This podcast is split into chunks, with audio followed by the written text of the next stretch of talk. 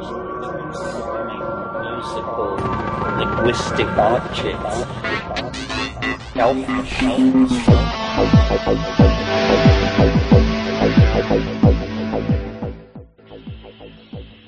Greetings from Cyberdelic Space. This is Lorenzo, and I'm your host here in the Psychedelic Salon.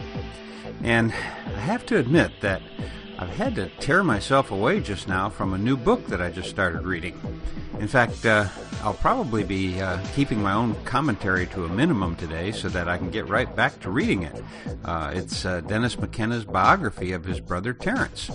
And as you already know, uh, oh, about a year ago, I guess it was, that Dennis held a Kickstarter campaign to raise the funds necessary to uh, have the time to write and also to self publish which uh, I really think is the only way to go right now for uh, writers who aren't already you know, well established.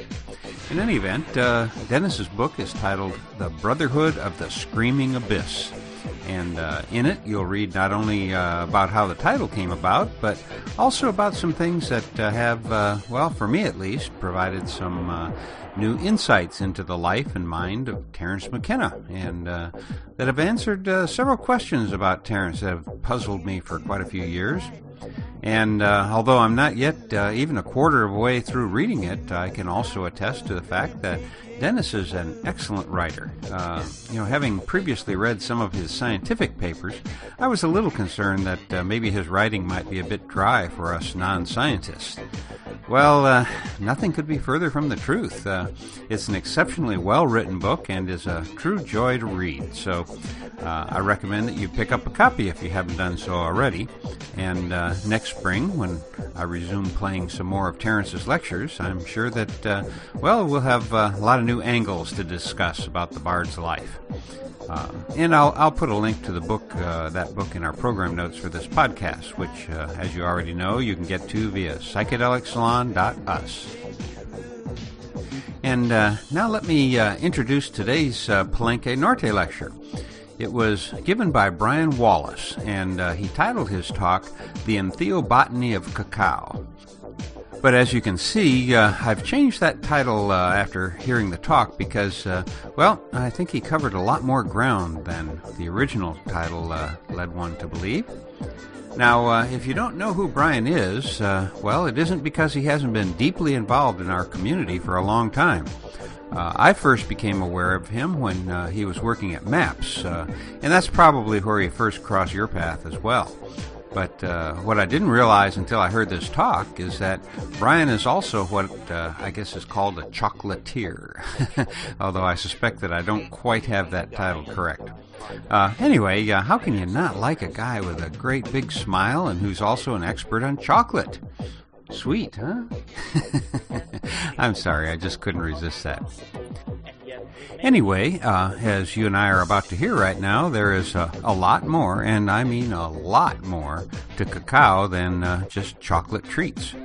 Now, in his talk, you're going to uh, hear Brian mention an earlier podcast that I did featuring Jonathan Ott, uh, who is talking about chocolate as a drug enhancer. And uh, that remains an excellent talk, but I think uh, Brian's Palenque Norte lecture that uh, you and I are about to listen to right now is, uh, well, I think it's uh, going to significantly expand your knowledge about a plant that I now have come to think of as next in importance to cannabis, which, of course, is my main ally and constant companion.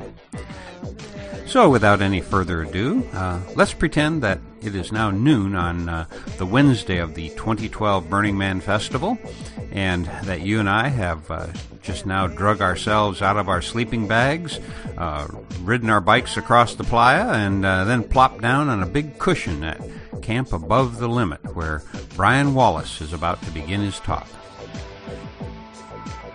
This morning we have Brian Wallace with us he's going to talk to you a little bit about the ethnobotany of cacao, and I believe he has some chocolate samples for you as well.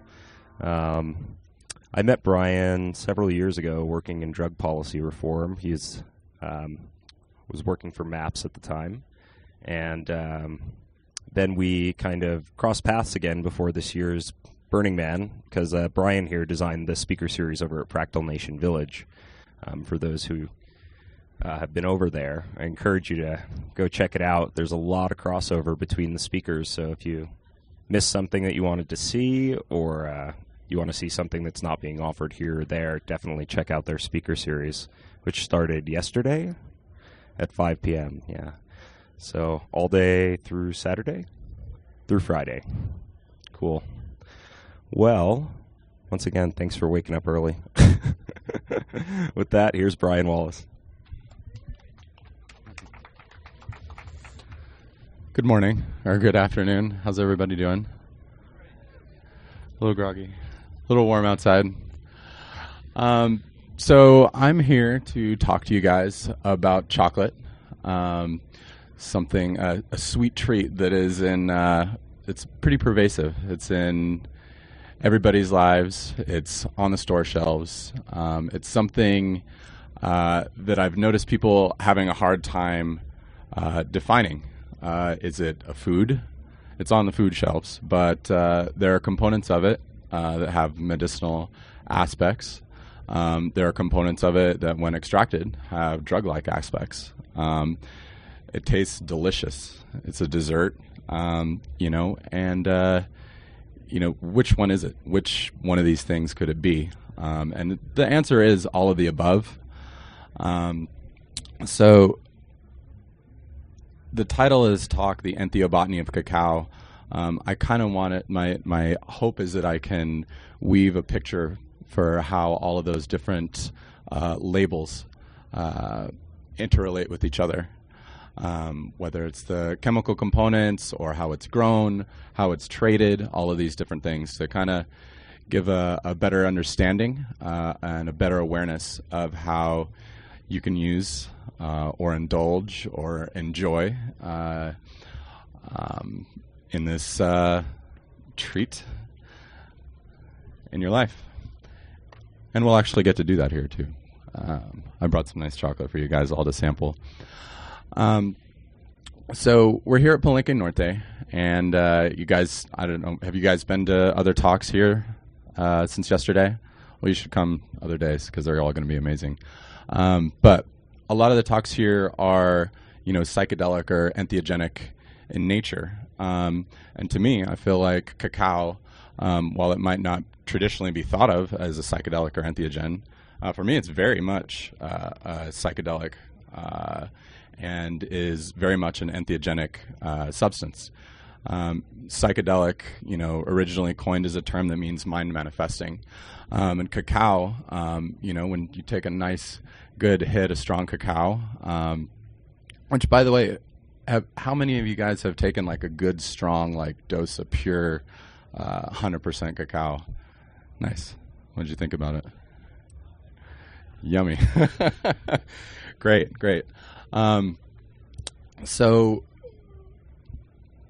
psychedelic mind manifesting, cacao definitely has the potential to be used in this way to manifest one's thoughts, one's intentions, and uh, also, uh, you know, for me is a is a is a substance that uh, is a great idea of uh, I guess uh, like a reference point for non-duality in that uh, it it works on this subjective psychological level, um, but physiologically, the activity that cacao has in the body uh, almost mirrors uh, this consciousness expanding uh, psychedelic effect. So I'll get into that a little bit later and how that physiology breaks down. And also, before I get too far into things, um, you know, I'm here to talk to you guys about cacao, but if you guys have any questions or something doesn't seem clear, um, raise your hand. This is uh, meant to be a discussion, a workshop, uh, participatory for all you guys. Um, so if you have uh, something to add or a comment, please, by all means, uh, I encourage that.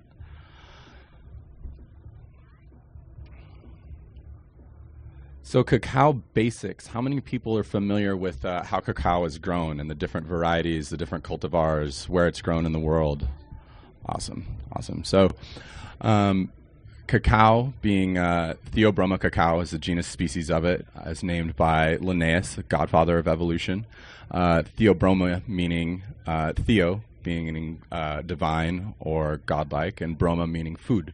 So literally, uh, so named by Linnaeus as the food of the gods. Um, so there are three main cultivars or varieties of cacao that are around in the world: uh, Criollo, Forastero, and Trinitario. Uh, Criollo is grown in about it's about five percent of production all over the world. It's nice and fatty, has a huge cocoa butter content, and you can kind of eat the straight beans and they kind of melt in your mouth. Uh, the Forastero is about eighty percent of the cacao grown in the world. Um, depending on there are even sub varieties of each of these too. But forastero is more disease resistant. It's easier to grow. Um, and a lot of the big cacao companies choose this chocolate um, to grow because of those reasons. So um, it might not be the best tasting in a lot of instances but it's very easy to grow and the profit margin is thus really high. So you know nestle hershey's all these big chocolate companies are growing a lot of forastero. uh, a lot in Africa. And then Trinitario is uh, a combination or a hybrid of Criollo and Forastero. And Trinitario is about 15% of production uh, in the world. And Trinitario is, uh, is, is, is kind of uh, any combination of a specific type of Criollo and a specific type of Forastero hybridized. Um, and it can, they're all different kinds. So it's kind of like uh, you know the amount of combinations that are possible. That's a good reference point. Uh, I mean, probably a lot of you are familiar with the cannabis that's grown out there and the indica sativa hybrids. Uh, it's almost the same way with criollo and forastero. Uh, depending on the dominant strain, you can get uh, higher fat content, higher alkaloid content. You can get uh, more fruity characteristics. You can get a more nutty characteristic. All of these different things. So there are people that spend uh, their entire lives working on cultivars like this uh, to make the tastiest chocolate for you that's also easy to grow um, for them. So let's see. So it's also worth noting that there's the Theobroma genus, and there's also Herrania, which is uh, related, closely related to chocolate. Um, but you know, in that the tree looks similar, uh, the pods are similar, sort of, um, but the similarities in it that are worth paying attention to from a ethnobotanical perspective are how different cultures throughout North and South America, where cacao is kind of native to and where it grows most often, um, the different uses and the different medicinal applications uh, that these cultures uh, kind of focus their time around, I guess. So, in terms of these different native cultures that are still using cacao or that have been using cacao for centuries or even thousands of years, um, they're all over the place. And it's really difficult for us to actually tell what these traditional uses are um, because during the Spanish conquest, you know, 1500 to 1700 or so, a lot of the records and a lot of the written records that were around, or a lot of even the, um, you know, the verbal, uh, you know, passing down through generations, uh, the stories and uses um, and applications of cacao were lost. Um, so there are a lot of native cultures that we see throughout the Americas today that are using cacao in a specific way, and it's really difficult for us to tell, you know, have they been doing that for 100 years? Have they been doing that for thousands of years? Um, there are so many different cultures using it uh, that it's that's almost impossible to tell. It's almost so.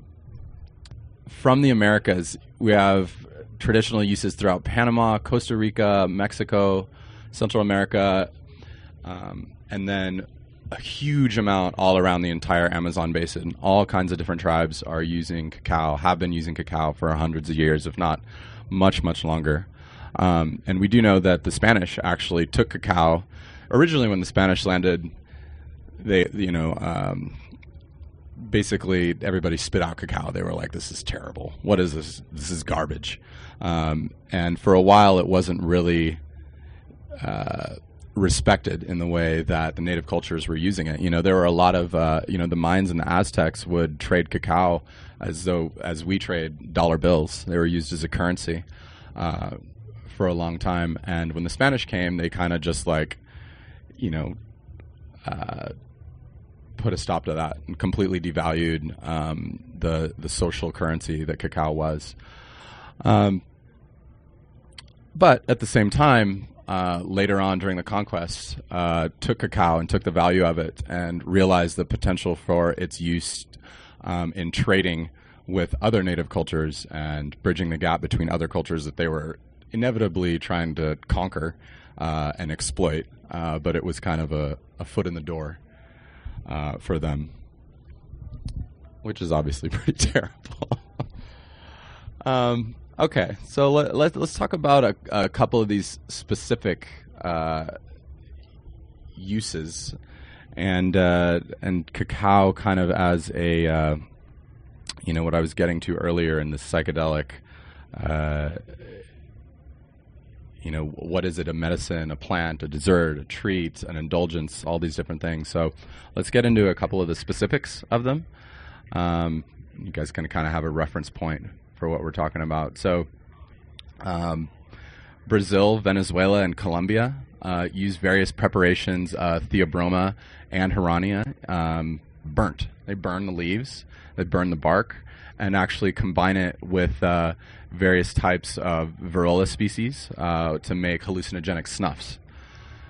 Which is like, whoa, okay, that's weird. Uh, why is that happening? Um, so it turns out that actually cacao contains a lot of uh, components and a lot of chemical constituents that actually enhance uh, other uh, substances, other medicines, um, and almost uh, focus the activity of those things. And uh, shamans and traditions um, that have had cacao, you know, in their backyard growing natively uh, in the rainforest have kind of picked up on this and kind of used cacao uh, as a uh, as a tool to uh, understand how a lot of other uh, plants and substances actually work.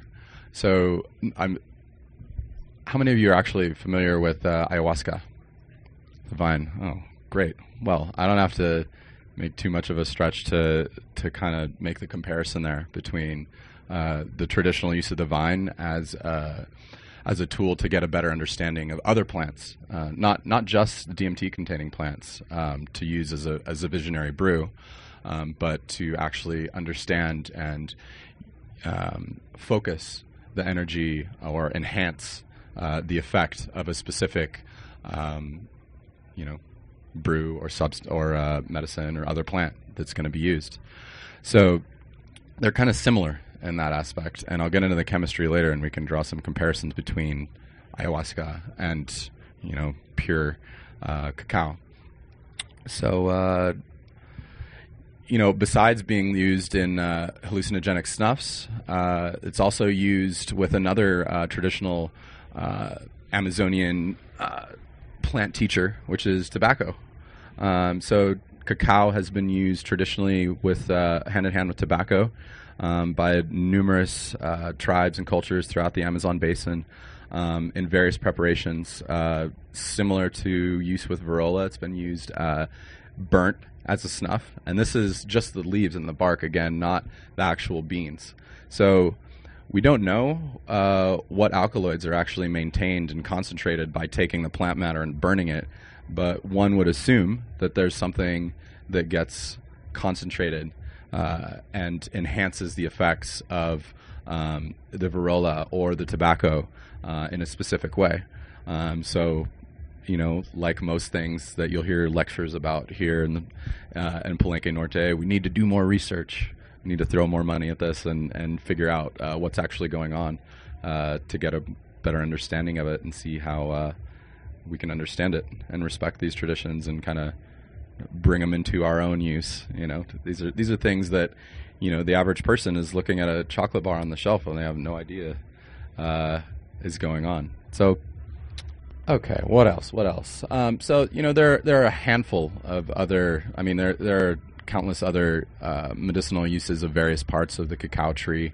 Um, it's used for anywhere from throat infections to uh, people that are malnourished, people that have had difficult uh, uh digestive issues or diseases or viruses to uh, kind of get some, uh, you know, easy to digest fats into their bodies and kind of get them back and put together physiologically after they've been kind of drained by a disease or an ailment. Um, so, uh, you know, and then there's uh, how many of you have actually seen the actual tree right in front of you? Um, and how many of you have, have seen like the actual pod or even a, just a picture of the pod? Okay, so for those of you that haven't, cacao can be a cacao can be a pod about yay big to a little bit bigger.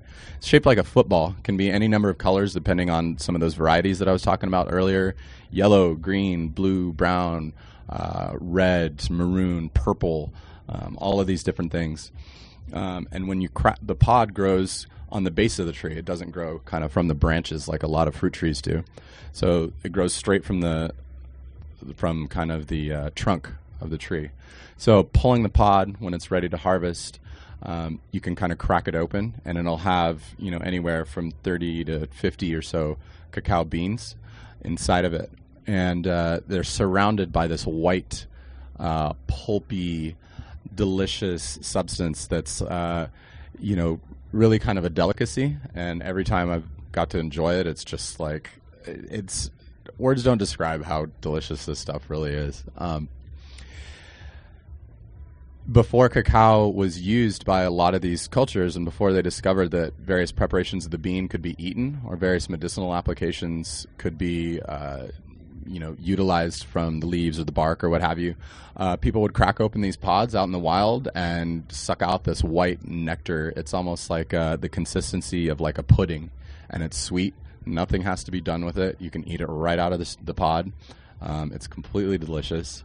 Um, so you can actually take that uh, pulp or pulpa um, and make it into any number of wines or vinegars or liquors. And there are a lot of tribes that are doing this um, and still do to this day. Um, and some combine it with other different uh, psychoactive substances or medicinal substances to uh, um, bring out cacao's uh, enhancing or uh, synergistic effect.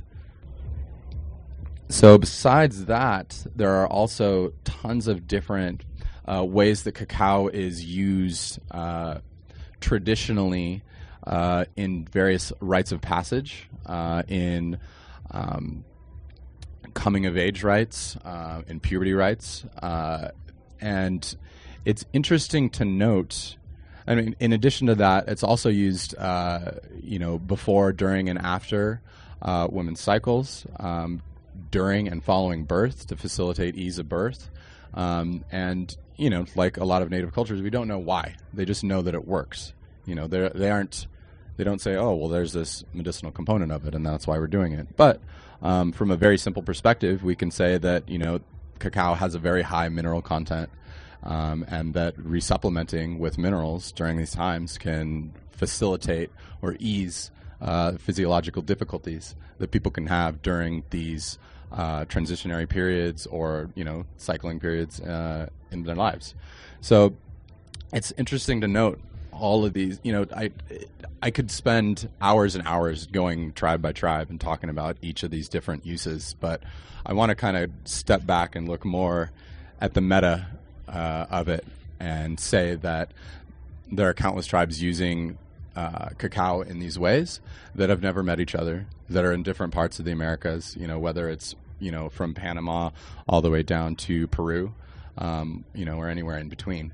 So, um, yeah. What else? What else? Uh, let's see here. The other, the other part that's that's interesting to note, and I've kind of hinted on this, is this cacao, this idea of cacao shamanism or cacao ceremony. Um, you know, it's it, it it it isn't quite like ayahuasca in that there isn't like a uh, a huge tradition of ritual and a huge tradition of ceremony that's pervasive in in many different tribes in the use of cacao. Uh, it's more so used as a carrier um, or a enhancer, kind of like what I was saying uh, earlier.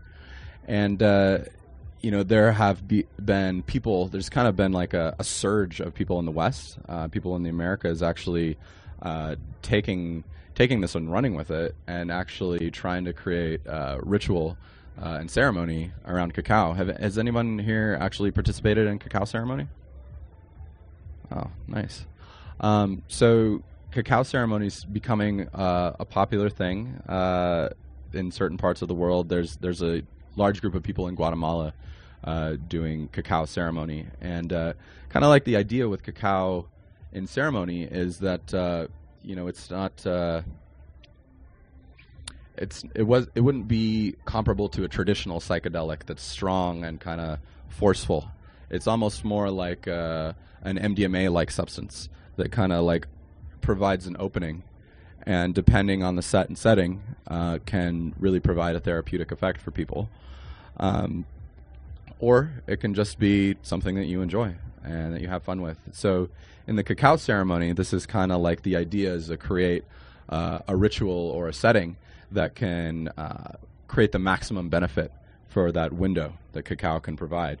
So the cacao ceremony, you know, um, is almost like it can almost be thought of as a uh, like a group therapy session, um, in that you know some people come and they ingest the cacao and they feel nice, um, and uh, that's it.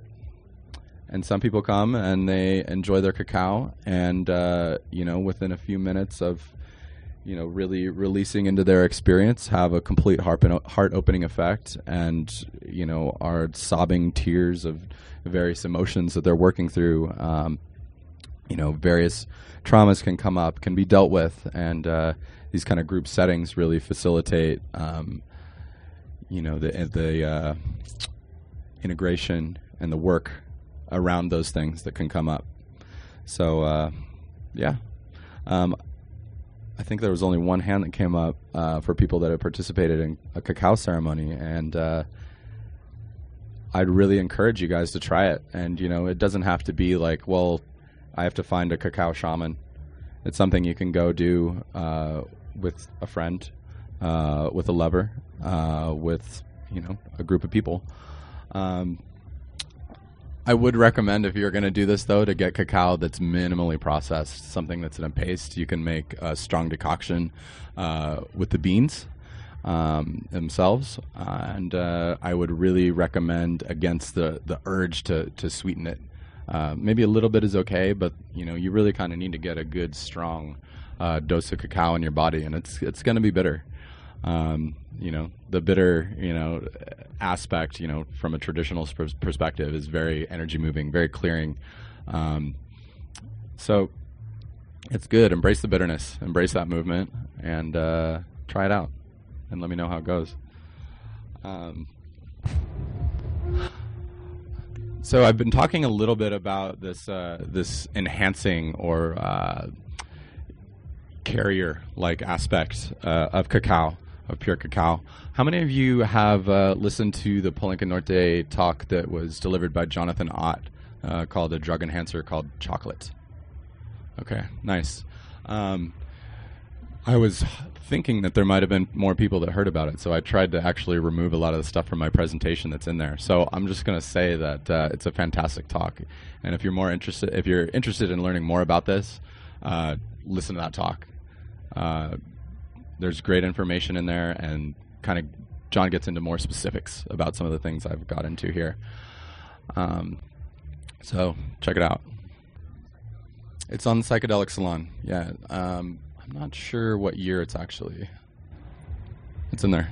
You can find it. So you know what? I'm going to skip some of the stuff that I was going to talk about on on ecology, um, and get into more of the the juicy stuff on the, uh, the actual chemistry of cacao, so we can give a, you know, our, our, our Western minds, or a lot of our Western minds, I shouldn't generalize everybody here, uh, like to know the specifics. How does it work? Uh, where's the research? What's the science? So, um, to, to feed that a little bit, uh, I want to get into the chemistry of cacao, um, which we actually know quite a bit about. Um, it's extremely complex. Uh, there are a host of alkaloid substances um, and chemical components that produce the effect of cacao in your body and your mind, um, and uh, you know the relationship between the two. Um, the alcohol or the uh, the components can be completely different, day and night different, depending on the variety, depending on the part of the plant, whether it's the bean, which is what you know the chocolate that you're familiar with eating comes from, um, or the leaves, or all of these other parts of the plant. So um, also, you know, I I got a little bit ahead of myself here. How many of you guys are, are familiar with a process that where they take the bean and actually make it into something that you know can end up in a store shelf? Actual chocolate that's like sweet and delicious. hmm Okay, so cacao beans are pulled from the tree, uh, ground down, the shells removed. Um, they're fermented for a period of five to eight days, depending on who's doing it. Um, and then they're dried, roasted, ground down, and uh, gone through various steps of uh, processing to get uh, the chocolate that most of us know and love that you can buy in the stores. That's uh, you know sweet, and uh, when you bite into it, uh, it kind of dissolves in your mouth in a particular way. And there are people that have spent millions of dollars on this, literally, to to get the perfect uh, micron size of chocolate. So when you bite into that piece of chocolate, it dissolves on your tongue and your mouth in a particular way to carry those molecules that taste all the way to your taste buds uh, and kind of open things up. So um, I mention that now because uh, part of this, uh, the, the chemistry of cacao uh, is really impacted by how it's processed, by the, the steps that go that it goes through before it gets to you. So fermenting and roasting specifically, um, and then also some of the high heat processes and the grinding and the refining can really completely change um, the uh, the chemical components of cacao, uh, the things that have the psychoactive or the medicinal um, or just the feel good effects. So there's a there's a huge uh, kind of uh, popularity that's uh, focused on probably the West Coast, you know, California, the Bay Area, which is where I live, so I'm a little partial to that. But uh, in in the raw foods movement, which is eating less processed, minimally processed foods that are kept under a certain temperature range. So cacao is kind of like this hotbed topic uh, for the raw food thing because generally raw foods are said to not be over 118, 120. Um, and cacao can actually reach 130, 140 degrees when it's being fermented. Um, and then obviously roasting it is going to really get the temperature soaring up to 200, sometimes almost 300 degrees. Um, so you know, a lot of these components that I'm about to talk about uh, are destroyed uh, or neutralized or completely broken down by a lot of these processes. So actually, when you buy nine out of ten chocolate bars from the store, um, they don't have a lot of these things in them, or the content of them is so drastically reduced that you know you'd have to eat, um, you know, a kilo of these bars to actually get the effect. And by then, you'd have so much sugar in your body that you'd just be spinning so hard and crashing from the sugar. It's pretty, pretty unpleasant kind of thing. Um, so, anyways, let's get into the let's get into the chemical components. So, um, main chemi- chemistry of cacao uh, revolves around these methylxanthines. So, methylxanthines are, are a class of chemicals that um, are include caffeine is the most pervasive uh, methylxanthine that a lot of you are familiar with. Um, also, theophylline, which is in uh, various types of tea, higher content in green, white, oolong teas, and it's also very high in uh, yerba mate. Um, there's also tetramethyl is another different type of methylxanthine that's found in cacao. Um, and then the big one uh, for cacao is theobromine. So theobromine uh, is related structurally to these other stimulant compounds, um, but it has uh, a little bit more of a, uh, a grounding effect, which is kind of strange. I don't know if you guys are, are familiar with, uh, you know, ingesting high amounts of yerba mate versus high amounts of coffee. And uh, the difference here is that coffee um, you know, is going to be much higher in caffeine content. It's a little bit more jittery, a little bit more uh, anxious, I guess you could say, depending on you know your your own makeup. Um, but yerba mate, people, you know, a lot overwhelmingly say that it's a little bit more grounding. It's a little bit more focusing. Um, I've talked to a lot of students that really, once they get into mate, love mate so much more for studying uh, than they do coffee because of its kind of grounding effect. And uh, this is because the stimulant in it is is closely related to caffeine, but it's it's it's theobromine. It's different. It's a little bit different.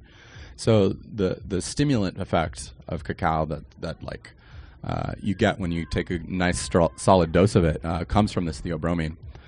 Um, and the theobromine, uh, you know, unlike caffeine, can be actually a little bit more grounding, a little bit more centering, a little bit more heart centered.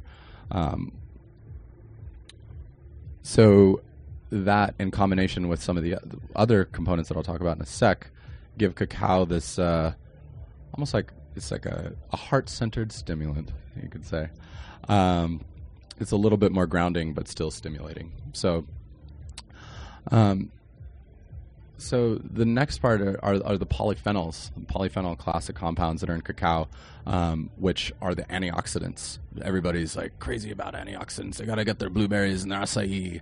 They got to get uh, you know all these things into their body. Um, and it's a, a, a, little bit of a fad, but um, it is good to have a lot of antioxidants in your body. It's it's nice. It's good for you. It's healthy. Um, you know, and the, and the polyphenols that are in cacao, uh, you know, in addition to have super strong antioxidant activity, cacao is actually cacao is actually uh, one of the strongest uh, antioxidant foods that you can take. Um, in terms of the amount that you actually have to eat to get the effect, it's higher than blueberries, higher than acai, higher than a lot of these things that people can eat. So, um, an interesting point on this is that um, you know people associate this purple color with antioxidant activity because a lot of the things that actually color uh, foods purple, like blueberries and acai, um, are actually providing the antioxidant activity as well. So, a thing that a lot of people don't know is that cacao beans are actually purple.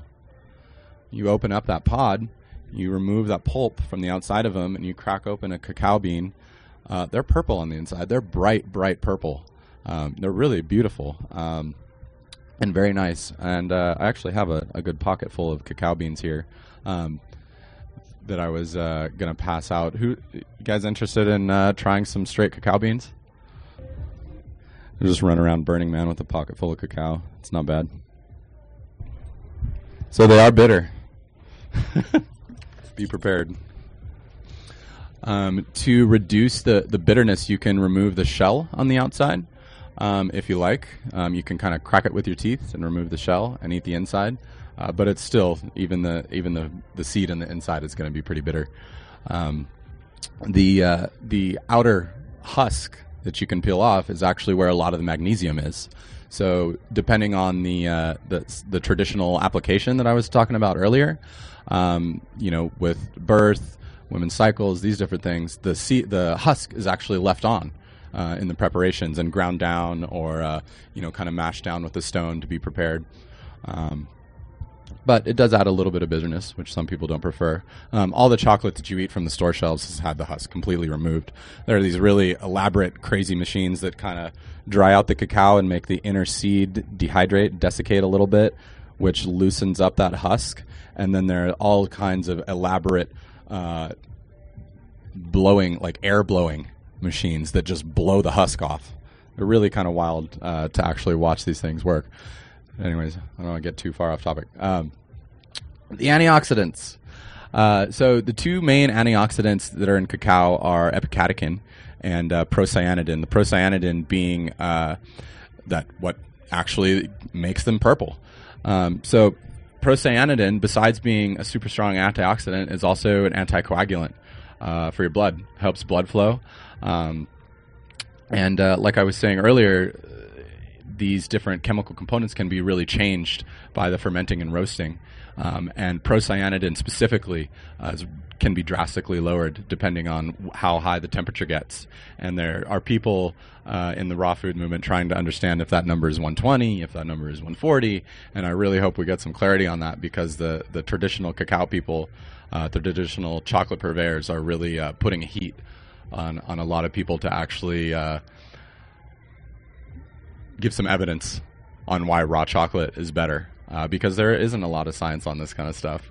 Um, even though uh, you know when you eat a lot of this stuff, you can feel it in your body. You know, uh, it's a hot topic to say the least. Uh, so the other main antioxidant here is epicatechin, which is really the fun one uh, and really one of the more interesting ones. So epicatechin, besides being a strong uh, antioxidant, uh, stimulates nitric oxide synthase in your body.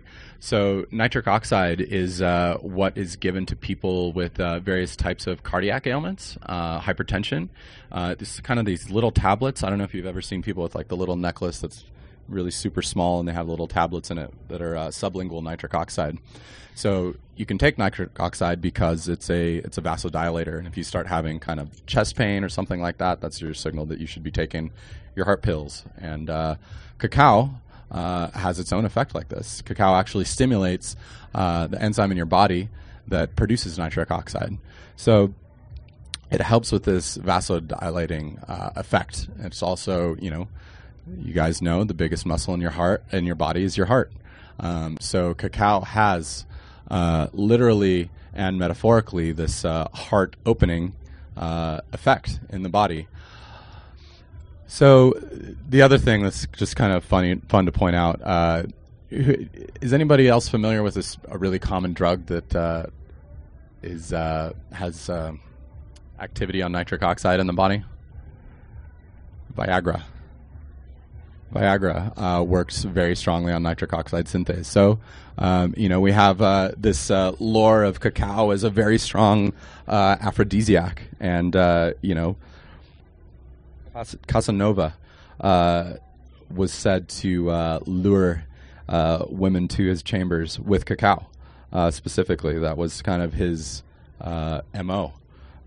so, you know, we have this this tradition, this idea of cacao as an aphrodisiac, and that's because, uh, you know, um, not only is it nice, a, a, sensual, indulgent kind of treat, but it also works in your body to kind of activate uh, these different parts of your physiology that really can uh, enhance arousal and can enhance uh, uh, sensitivity. So I talked a little bit earlier too about uh, cacao's traditional use as an enhancer um, for other substances. Um, and as it turns out, um, cacao actually has uh, MAO inhibition activity. Are you guys familiar with MAO inhibition activity, like in uh, the ayahuasca brew? So cacao, uh, like ayahuasca, actually has very light, uh, not not nearly as strong as ayahuasca, uh, but uh, has light MAO inhibition activity. Um, there are various tetrahydro beta carbolines. Um, and uh, the epicatechin, uh, the one that I was just talking about that works on nitric, nitric oxide synthase, is actually uh, uh MAOB inhibitor as well. So you you're taking, uh, when, you, when you ingest this good, strong dose of cacao, you get a lot of these chemical components, but you also get ones that actually enhance the effects that cacao has in and of itself. Um, so it's kind of like this synergistic effect feedback loop that just kind of builds upon itself. Um, you know, and also, you know, cacao contains uh, tryptamine, various other types of uh, amino acids, different things like that. It contains serotonin, but um, some of you probably know that serotonin doesn't immediately cross the blood-brain barrier when you ingest it, um, but it's in there. Um, contains tryptamine as well, um, precursors to uh, various types of things in your body. Um, it also contains another component that uh, people are just trying to uh, kind of get an understanding on, which is anandamine. Um, ananda being Sanskrit for bliss. Um, and anandamine is actually a component of some things that, uh, some foods, some medicines, um, that uh, agonizes or has activity at the endocannabinoid system. So you know, when you ingest cacao, not only are you getting some, you're getting tryptamine, you're getting monoamine oxidase inhibitors, you're getting stimulant compounds, um, you're also getting uh, endocannabinoid activity in your brain, which is kind of like the bliss, like the uh, my eyes are rolling back in my head kind of feeling. Um, so they all kind of work together and synergize. Um, you know, and all of these things are of course enhanced by ch- cacao's high mineral content, lots of vitamin C, lots of vitamin E. Um, it's just all around lots of yummy good stuff in that cacao. Um, last, uh, the last chemical component that I wanted to talk about is uh, phenethylamine. Um, are you guys familiar with the uh, kind of two major classes of traditional psychedelic compounds, tryptamines and phenethylamines? So, uh, cacao actually contains phenethylamine, which, you know, in and of itself isn't psychedelic. Um, in your body, it's actually released uh, when you have uh, uh, it's it's released uh, in how to how to best say this uh, when a person is in love when a person is feeling uh, specifically uh, that kind of like longing and like urgency uh, feeling that people can get with uh, with a partner or a lover or a crush or whatever. Uh, phenethylamine is released at that time, and it has a lot of activity uh, on dopamine systems and different uh, norepinephrine and, and systems like that in your brain. So, um, again, phenethylamine uh, being strongly activated, um, and you know many psychedelics being strongly activated and enhanced by MAO inhibitors. Um, phenethylamine, in and of itself, unlike the traditional psychedelics that are made from phenethylamine or have that as a backbone, um, isn't uh, it's metabolized in the body very rapidly. Um, so the MAO inhibitors are actually needed for that effect. And uh, there have been a lot of uh, you know chocolate is the love drug. I don't know if you guys have ever heard or seen articles on this, but uh, there was a guy that got a lot of heat for for really being a proponent of like cacao is a love drug because of all of this phenethylamine that gets in your body, and it turns out that phenethylamine is broken down rapidly within a couple of minutes. Um, but luckily, uh, in this moon only process stuff, um, you get your MAO, MAO inhibition activity that happens as well that actually allows that phenethylamine to circulate in your synapses a little bit longer, a little bit more, have a little bit more activity. Um, so yeah, all around yummy, all around good stuff. Um, I think I'm about out of time, and I do I do still want to pass out some uh, some chocolate treats um, and do Q and A. And let me just take two minutes here, real quick, to fi- to get into something that I that's kind of like the I don't want to be the Debbie Downer and and, and the uh, and the talk on this, but uh, it's something that's r- very real for me, uh, and that I think a lot of people could bring uh, more attention and awareness to. Um, you know, as Westerners um, in the political systems that we're in, uh, one of the strongest things you can do to promote uh, social change and social justice is actually to vote with your dollar. Um, and as it turns out, cacao in the Ivory Coast and in many parts of Africa is still uh, being grown, being harvested, being processed by using child slave labor. Um, children are being abducted um, from their families, from their homes. They're being sold into slavery uh, to farmers uh, on the Ivory Coast. Um, and uh, it's terrible. You know, it's it's something that not a lot of people like to talk about, and it's something that uh, the big cacao and the big chocolate companies uh, are completely pushing under the rug. There was actually uh, a protocol, the Harkin-Engel Protocol, uh, was drafted in 2001 um, as a piece of legislation in the U.S. Um, that would actually uh, require chocolate companies to certify that their products were child slave labor free. And uh, you know, since all this, uh, you know, children child slave labor is cheap and that's why it's used. And uh, these companies are very protective protective over their profit margins, and uh, got in a big fuss over this, and actually, uh, you know, put up a lot of money and a lot of resistance uh, to get this to get the wording and uh, the uh, actual logistical what would happen, the the the consequences of this protocol changed to be less hard for them to protect their profit margin. So um, it's uh, you know it was it was the goal was to uh, have uh, child slave labor be completely ended by 2005. Uh, the protocol was redrafted in 2008 because it didn't work. In 2010 because it didn't work. Um, and uh, still has the uh, the goals and the tenets of this piece of legislation have still not been met. Um, now we're we're getting over ten years later, and uh, it's really it's really just a tragedy. Uh, it's really terrible, um, you know, and we could talk about that a lot. But really, I'm I'm here uh, to take my soapbox moment and urge you uh, that when you're buying chocolate products, uh, to not buy them um, from the Ivory Coast, to not buy them from Africa, um, and if you can, buy them fair trade. Um, these are all ways that you can influence um, companies um, with your voting dollar to actually make a difference and put their money uh, back into uh, protecting uh, the interests of these children. So, um, who's ready to eat some chocolate? sure. Um, fair trade. Uh, what do I think about fair trade? Um, I think it's great, and I think uh, I, I, wish all chocolate was uh, produced fair trade. Um, one of the things about uh, that I was going to get into on the ecology of cacao is that uh, that, that relates to the fair trade thing is that uh, a lot of the traditional cultures that are have used cacao are actually the ones that are growing it for a lot of places that are fair trade.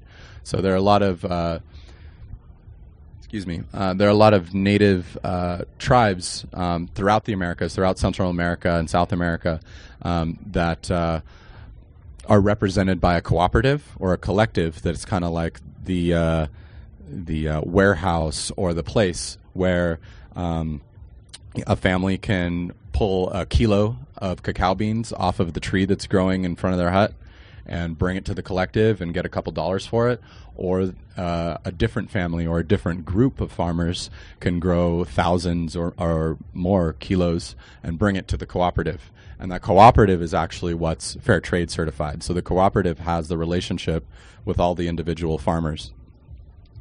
And the thing about this relationship is that uh, some of these native cultures have such a strong uh, cultural tradition around cacao that they actually don't want to be uh, they don't want to change the way that they grow their cacao. So the bribri in uh, in Costa Rica are, are a good example of this. Cacao is sacred for them. Um, I got a chance to go down there and, and hang out with a cacao shaman and do cacao ceremony there, and and uh, it was it was different because it wasn't used for necessarily a psychoactive effect. It was actually used uh, um, uh, almost as a purification rite. So it's actually used to uh, bless uh, dead bodies, or it's used during funeral rites, and it's u- the butter is used to um, clean the hands um, and the hearts of family members and friends and, and people that come to a funeral uh, ceremony for people. So that have these people that have you know touched uh, the body of the deceased. Um, the cacao is actually used to, to cleanse.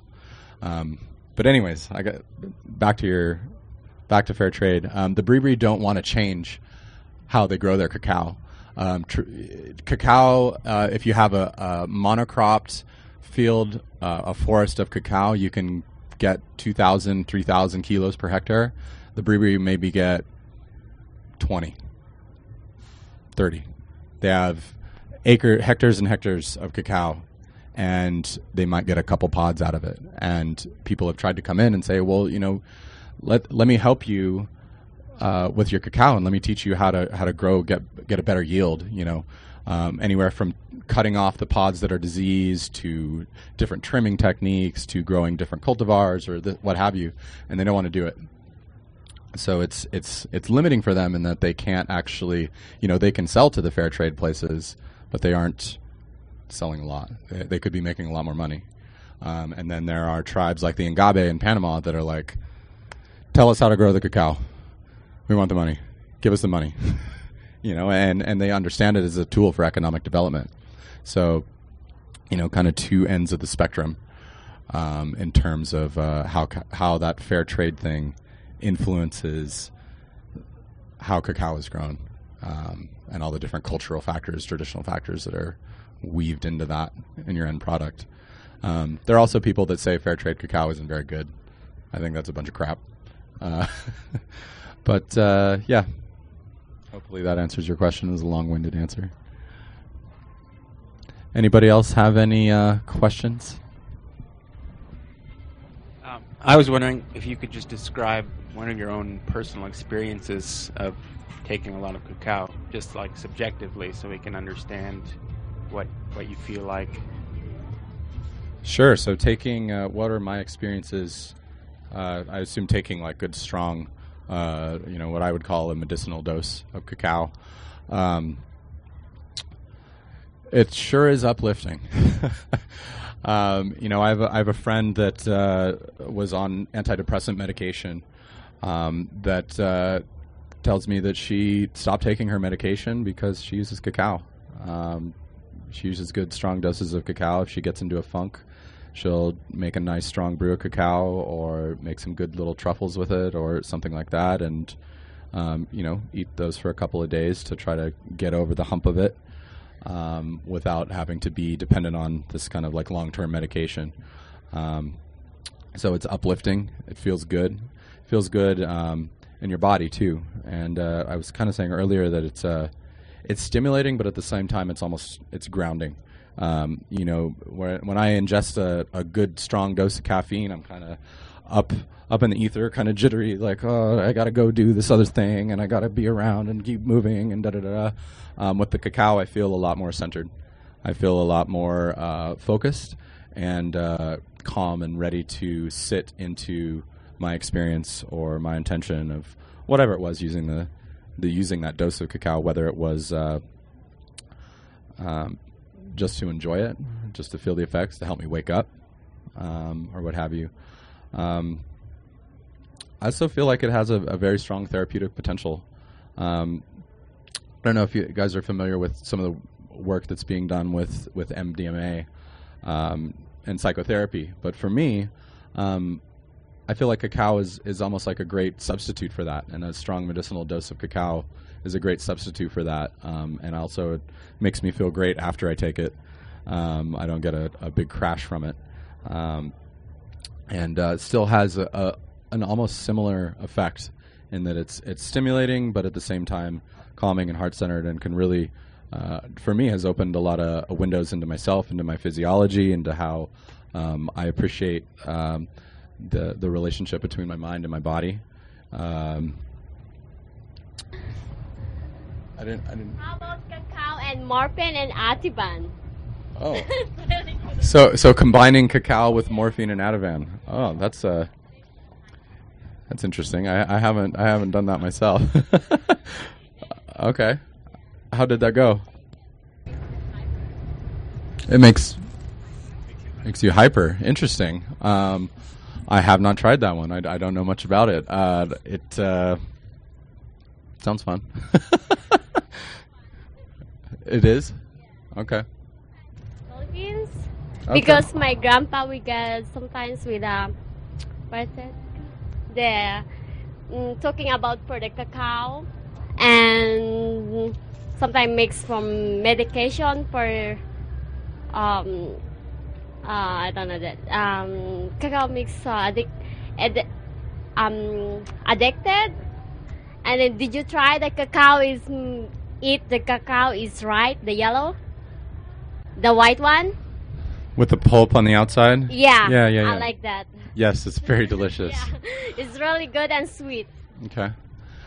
So, so d- was the idea with uh, combining these things that the cacao would enhance the effects of the other uh, substances? yeah Okay, great. Well, uh, it sounds like it's being used everywhere for that, I guess. Definitely being used in Mexico, Puerto Rico, the Caribbean too, uh, quite a bit. The cacao you just fed us is that of the when you were talking about the different percentiles of types of cacao grown in different parts of the planet. What did you just feed us? Ah. One question.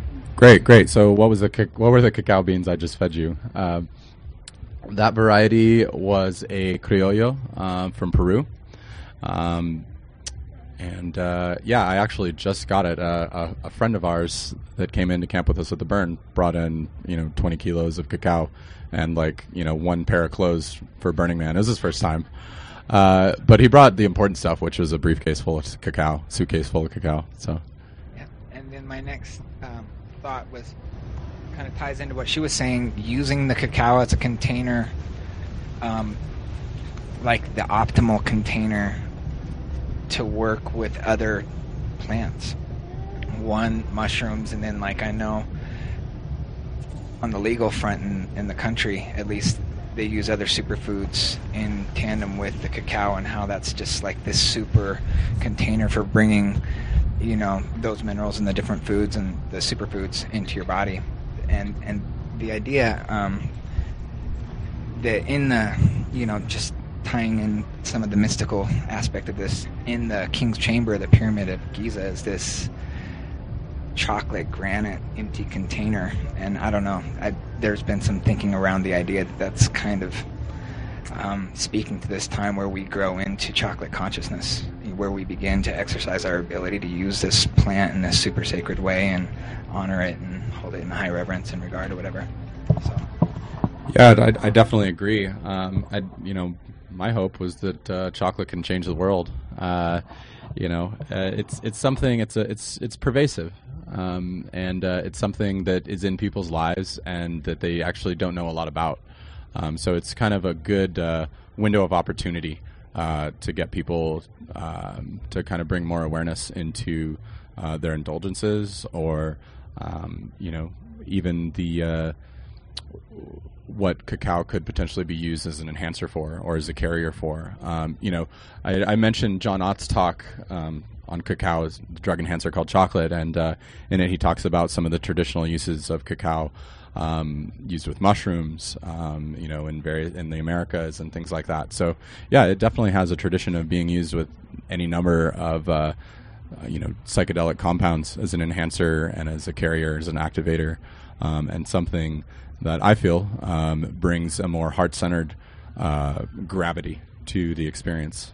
Um, so yeah, yeah. So I've used I've used Costa Rican, Panama, Peruvian, Ecuadorian, Balinese, Venezuelan, uh, tons of different cacao, um, and you know there's a. It's really an, an incredible thing if you can uh, find a company that uh, does single source or single origin cacao.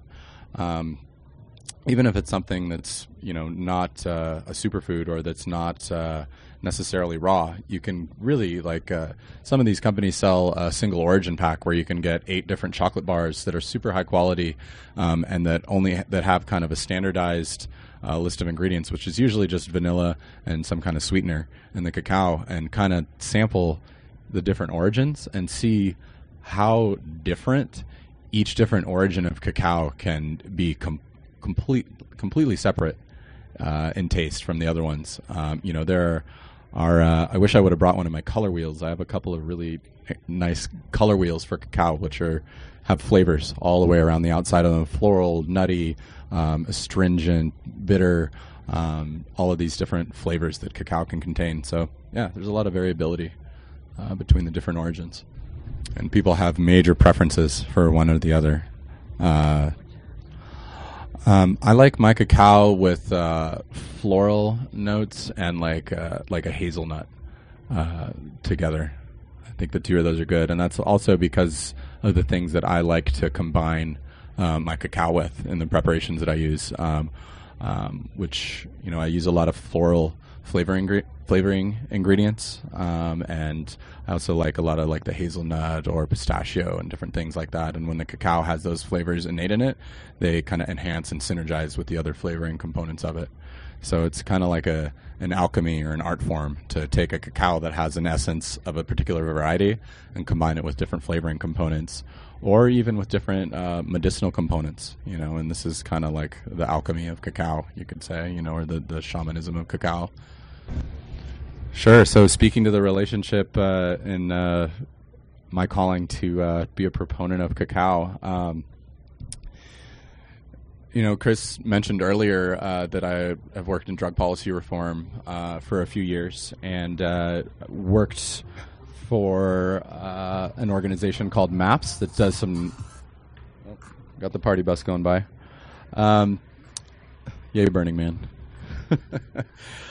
uh, I worked for an organization for many years that was doing work with uh, MDMA um, and MDMA assisted psychotherapy. Um, it's called MAPS. You can find them on the web at maps.org. Wonderful organization. Um, and uh, really inspired by the work that I did there um, and uh, the, the greater social change that can be brought about uh, when people have uh, a heart opening experience and when people have a, uh, a therapeutic window uh, or when people have a, a, set and setting that's designed to help them facilitate a, a particular kind of experience to work through. And something that I feel like is a is a major problem in the world uh, and society as a whole is uh, people's difficulties uh, with uh, their own um, uh, emotional uh, capabilities their emo- their own uh, emotional uh, selves,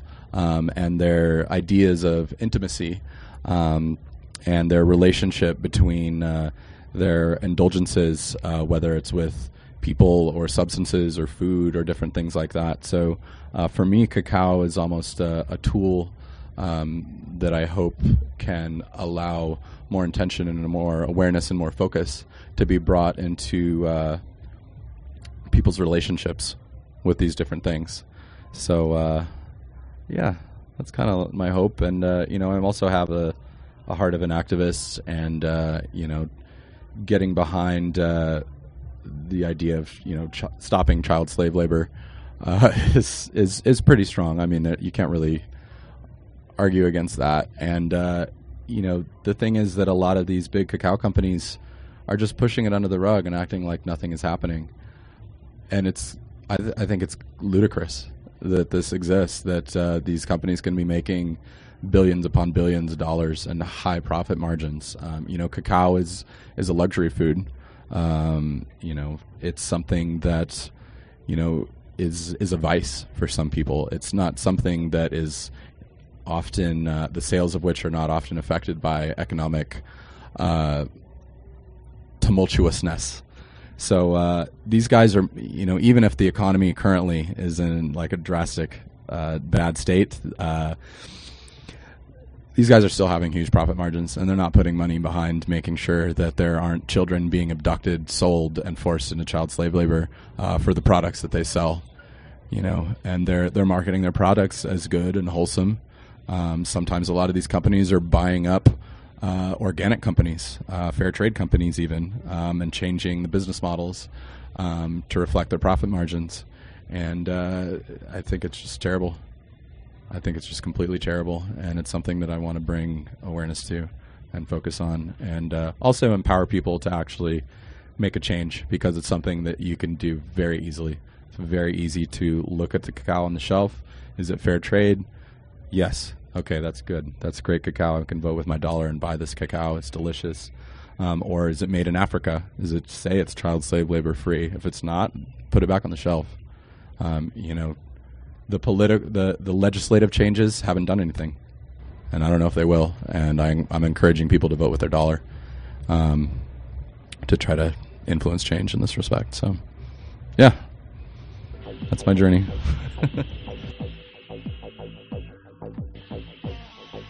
You're listening to the Psychedelic Salon, where people are changing their lives one thought at a time. When Brian was talking uh, just now about his work with MAPS, I remembered that, uh, if I'm not uh, wrong, I think he was the moderator of that MAPS conference in Colorado a couple of years ago that was titled the Mile High Summit.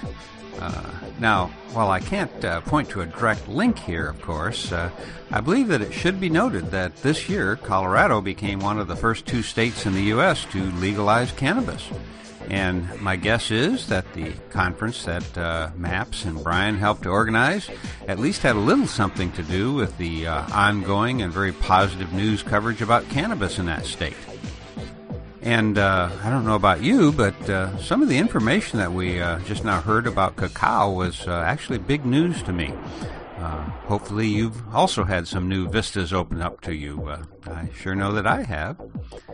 And hopefully, we'll have a f- good flow of comments to the program notes for this talk and can learn about other aspects of cacao that Brian didn't have time to get into just now. And I'll also uh, post a link to the erowid.org section uh, dealing with this wonderful plant so that uh, you can follow up with some in depth and more specific information about cacao that you may be searching for. Now, before I go, I want once again to return to the Occupy movement with an update on the work that they are doing to help people who are still in dire distress as a result of the superstorm Sandy, which devastated parts of the U.S., uh, uh, the Northeast in particular, last month. As you know, uh, if you've been keeping up with the news from that area, there's uh, still a very large number of people who have not yet been able to return to uh, even a semblance of normality. Uh, this is a disaster it's going to take a long time to recover from, but unless you dig deeply into the news, uh, well, you aren't going to find out much about it. So, what I'm going to play for you right now is a brief report that I came across on the uh, New York Daily News channel on YouTube. And uh, it was just posted a couple days ago on November 30th, and so it's fairly recent news. Many who believe the Occupy Wall Street movement was all but dead after its dramatic removal from Zuccotti Park last fall may have been surprised to see the group popping up once again in the days after Hurricane Sandy. But this time, Occupy wasn't organizing protests. They were calling on their large network to come to the aid of those hit hardest by the storm. Operations in Jacobi started the Wednesday after the storm. Uh, I came in uh, that Friday, um, so you know within the first week. Brett Goldberg joined Occupy last fall and considers himself to be a full-time activist. He started working with Occupy Sandy in the aftermath of the storm, helping to coordinate volunteers at the group's hub in Brooklyn's St. Jacobi Church. So I came in, started fielding questions and inquiries that were coming in on Twitter and Facebook. And then within a few days, because um, by answering all those questions and things, I started getting a, a big picture idea of what was going on. Um, I started doing site coordination, and that's primarily what I've been doing since. For longtime Occupy supporters like Jessica Roth, the shift from organizing in the park to community aid was a natural extension of the movement's original mission. When we were down in the park, like those first couple of months, it really was a community that was really um, communal and really um, supportive of itself and of each other and of people coming in. And there was feeding going on, and there was care going on, and there was medical attention, and there were clothing, and there were tents, and there were sleeping bags, and people's needs were provided for in that park, whether you had the means to bring it yourself or not. And that's what we're doing out here too. So I don't really think it's that different. What Occupy Sandy is doing uh, is it's making a lot of the Occupy organizing very tangible for people. Jill Dowling was not a regular Occupy participant, but reconnected with the group in the days after Sandy while looking for a way to help. I did go out to some of the Occupy Wall Street protests on days when there were larger um, kind of groups of people who were out there, like there were teachers and unions out one day, and that was a really motivating march to be a part of. So I'd say I'm friends with Occupy Wall Street, but um, and I try and keep uh, aware of what's going on, and so and I do that mainly through Facebook um, or through my friends who are involved. It is definitely um, bringing in people who uh, never really connected with Occupy before, um, but now it's starting to click for them in a different way.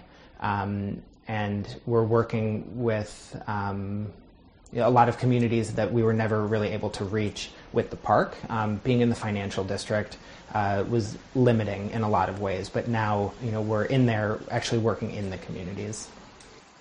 Many of the donations collected at St. Jacobi Church are taken to the Rockaways, where residents are still struggling weeks after the storm.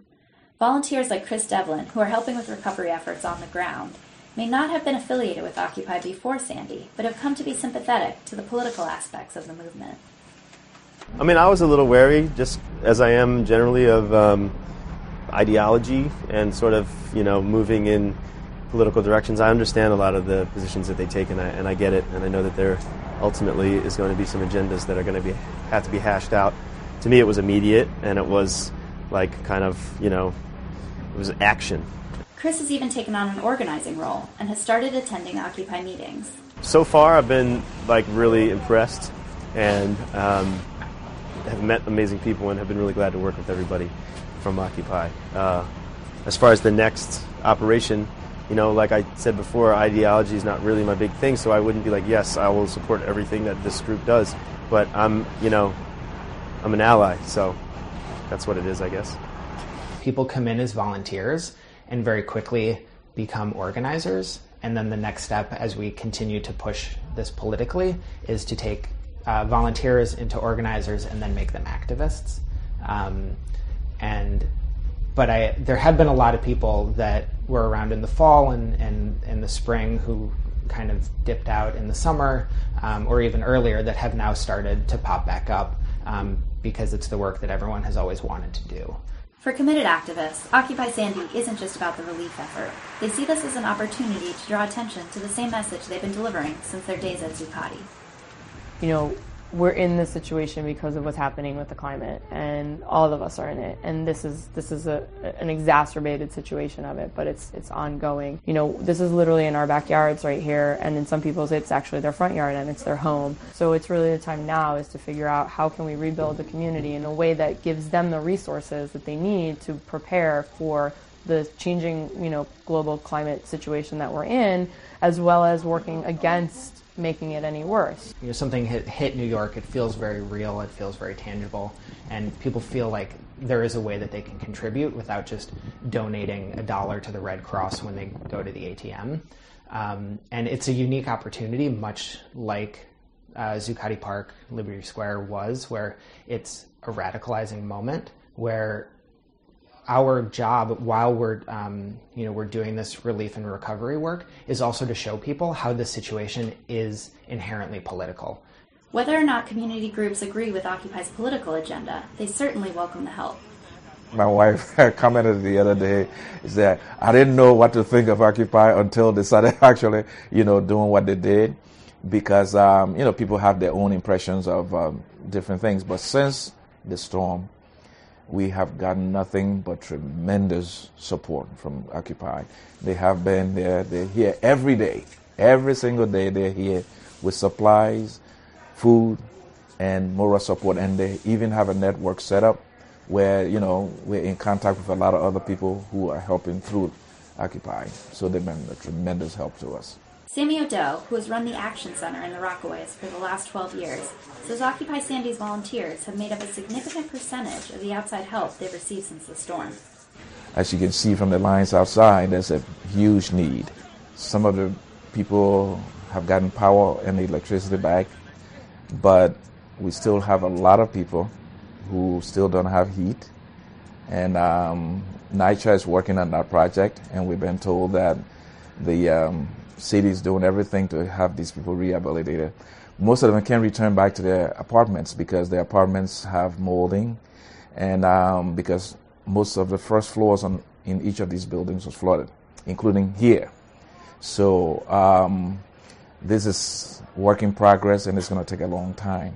You know, we're kind of saying we're here till we're not needed anymore. Um, but what exactly that means, we don't know yet because um, the relief effort will you know, hopefully not be needed um, after the next couple weeks. But recovery and rebuilding is going to go on for a very long time, and our role in that uh, will change and evolve. Um, we may not necessarily be doing the construction work, but we'll still be um, engaging with, with the communities and doing community building and creating, um, helping community empowerment um, and uh, community connections. Like that's the role that, that I hope um, will still continue to play. And while I realize that helping out in a disaster uh, isn't for everybody, uh, not to mention the fact that unless you live close to the uh, site of some of these problems, there really are limits to what you can do to help. But nevertheless, the uh, Occupy movement isn't uh, just about one issue or one cause or even one part of the world. It's a truly global shift in consciousness that uh, I think has actually uh, been going on for a number of years now, but which is only now becoming more visible since the uh, uh events of Occupy Wall Street, etc., in 2011 and 2012. Uh, all of that's uh, really led to the awareness that we aren't the only ones who have been thinking that, well, things have to change and change soon if our species uh, hopes to prosper seven generations from now. And as an example of something that uh, people are doing to support the Occupy movement, uh, even if they live in a very remote area, uh, it comes from two of our fellow saloners who are, well, they're about as far removed physically from Wall Street as uh, I can imagine. And uh, here's the last part of an email I received from them the other day. On another note, I have been enjoying the Occupy Wall Street parts of the podcast. They are quite inspiring. I am emailing from the northern rivers of New South Wales, where I live on a property with my partner Sarah.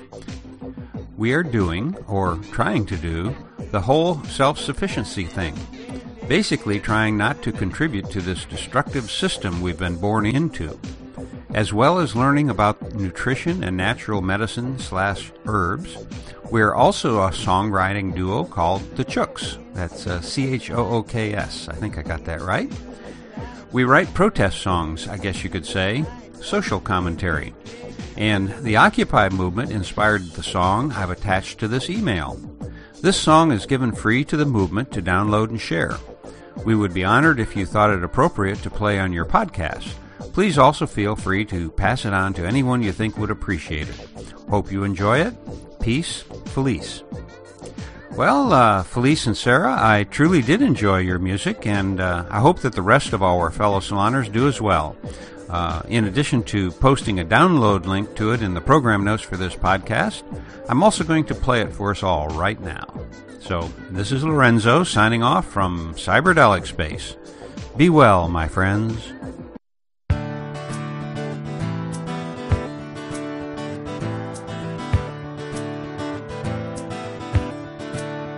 High priests of Wall Street and the Federal Reserve. Their corruption has cost us the earth. But they don't want us all to think, they just want us all to drink Coke. Just go to work, shut up and buy.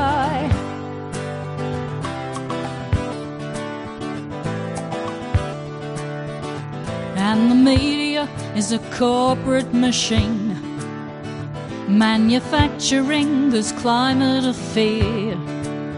But don't you worry, you'll be safe if you give up all your freedoms. Well, every word has been a lie. Occupy. Yeah. Well, now they're changing legislation again to make it easy for a handful of men to trash the commons for a profit, leaving us a wasteland. But there's a better way of life. Occupy. Occupy.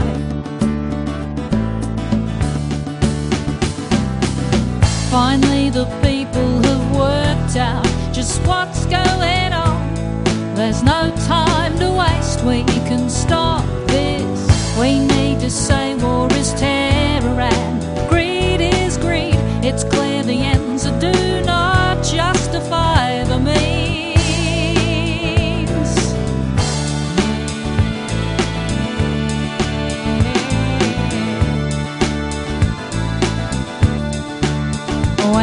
politicians serve the power elite, life gets harder for folk on the street. Our public assets privatized at 1%, hike up the prices. We are the other 99 occupied. Occupied.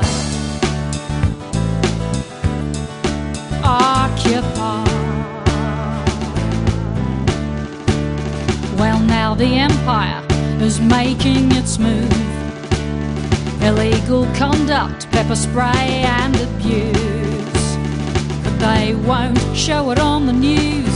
It's a peaceful revolution. This is a call to occupy. Public space is stolen